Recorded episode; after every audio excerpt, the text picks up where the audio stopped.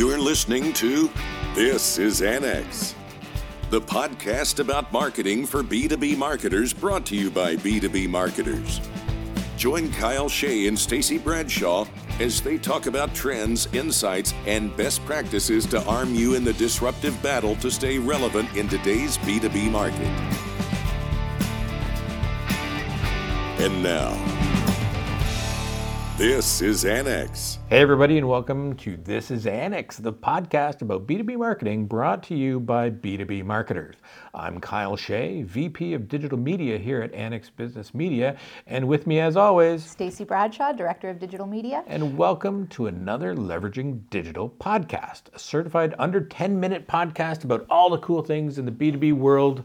Stacy, what are we going to be talking about today? Today we're talking about webinars. This seems vaguely familiar. Yes, we did a podcast about webinars uh, back in 2019. I think in that episode we talked about obviously how webinars are good for generating leads and positioning your company as a thought leader in the industry. It's kind of that one strategy that sort of strikes the balance between those two very different marketing goals. Um, we talked about the fact that they are relatively affordable. Um, you know, when you look at it at a cost per lead basis, I always think of it like getting 50 prospects in a room for an hour to discuss, you know, their challenges and how your service or product can help them. You know, what would somebody pay for that? Probably a lot more than the cost of a webinar. So I don't want to rehash that episode. You guys can go check it out, uh, annexbusinessmedia.com, and click on podcast, and you'll find all of our archives there. And it's still very relevant, uh, but we're going to kind of go through things about how they are today in uh, the state of the webinar today, especially for B2B marketing. So, you mentioned uh, one thing uh, thought leadership. Can you talk a little bit more about that? Uh, my thought is that they establish your company kind of as an industry leader and showcasing your expertise on relevant topics. Yes, I think webinars are still very impactful um, in 2023 and beyond. The thought leadership piece for me is actually increasingly important when you look at how B2B buyers buyers do their research today, especially the younger, I think up and coming buyers are, are doing their own research really, right? So you think of a webinar as an opportunity to act as sort of that intermediary research step. So maybe they've read your white paper, they've checked out your product or service page and, and you know they're ready to take that next step towards a commitment or a purchase. You can kind of think of the webinar as a way to not just knock down objections and educate prospects on you know your solution but actually help educate them in their buying process and sort of talk specifically to pain points and, and challenges that they're having. It's like a chance to close that gap of understanding in their research. and really what is it worth to have 50 people in a room to talk about what you want to talk about as a uh, as a company with like your newest product your your process for doing something. Well that's the other reason why i think webinars are so critical in the marketing mix because when you look at the pretty impactful changes that are happening in the marketing landscape you know the deprecation of the cookie for one uh, google announced its new api toolkit for developers. That was sort of their first step i think this year in like actually getting rid of the third party cookie. Apple privacy changes and other legislation legislations that we won't get into today, they're making it really a lot harder and more expensive for marketers to access third party data. So, what we see in terms of success around webinars are the marketers that really address challenges in the industry and, and formulate a piece of content, a presentation, a roundtable um, even a workshop format. We're seeing all kinds of formats, but do it in a way that really addresses the audience's um, needs and challenges.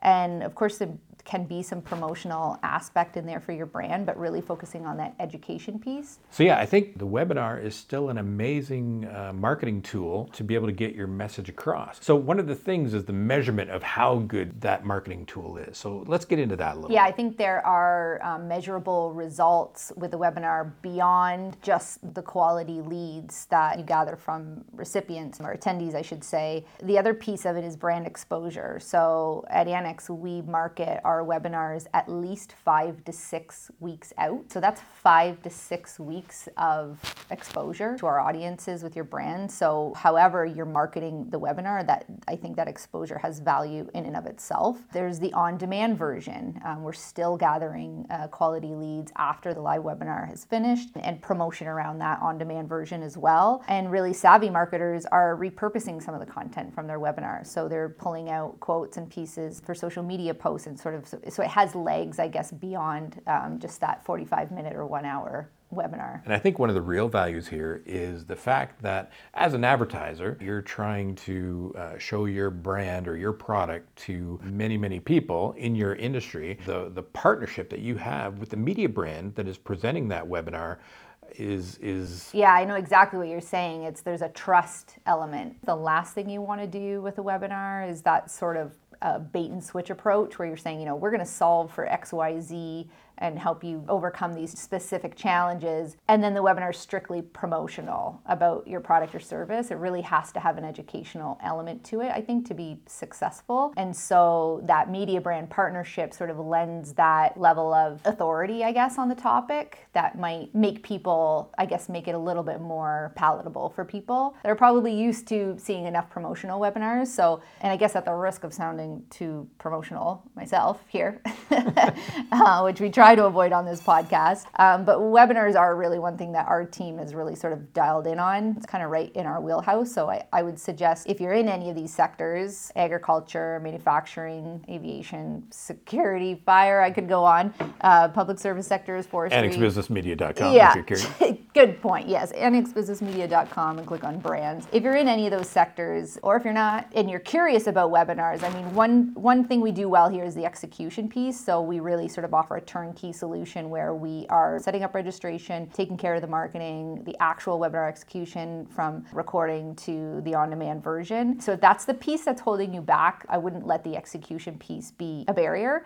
The other piece that could be challenging is the content piece. You know, whether it's a roundtable format with your existing client or, or maybe you don't feel that you have that like internal personality that could be a webinar presenter. It doesn't have to be, you know, it could be your software engineer or your agronomist or or whoever it, you have in house. And then and that's sort of where we come in as the media brand. Alex, our webinar host, could be there to sort of assist through that and sort of do an interview approach. So we're, we're doing all sort of different formats. We also have our in-house content marketing studio, Amplify, who can obviously help with actual content development on webinars. But if you're dialed in on both content and execution, and you're really just looking to reach that qualified audience, then obviously we've got you covered there. Piggybacking on that, it, it, it really comes down to the key partnership right? It doesn't have to be Annex, it needs to be somebody of value within your industry that you can then do that webinar with because they have the audience maybe you need. Yeah, and together you sort of position both groups as authorities on the topic. And I think there's a frequency thing too here that we didn't mention. I think if you say you address five different pain points within your industry and you do a webinar on each of those and you do them really well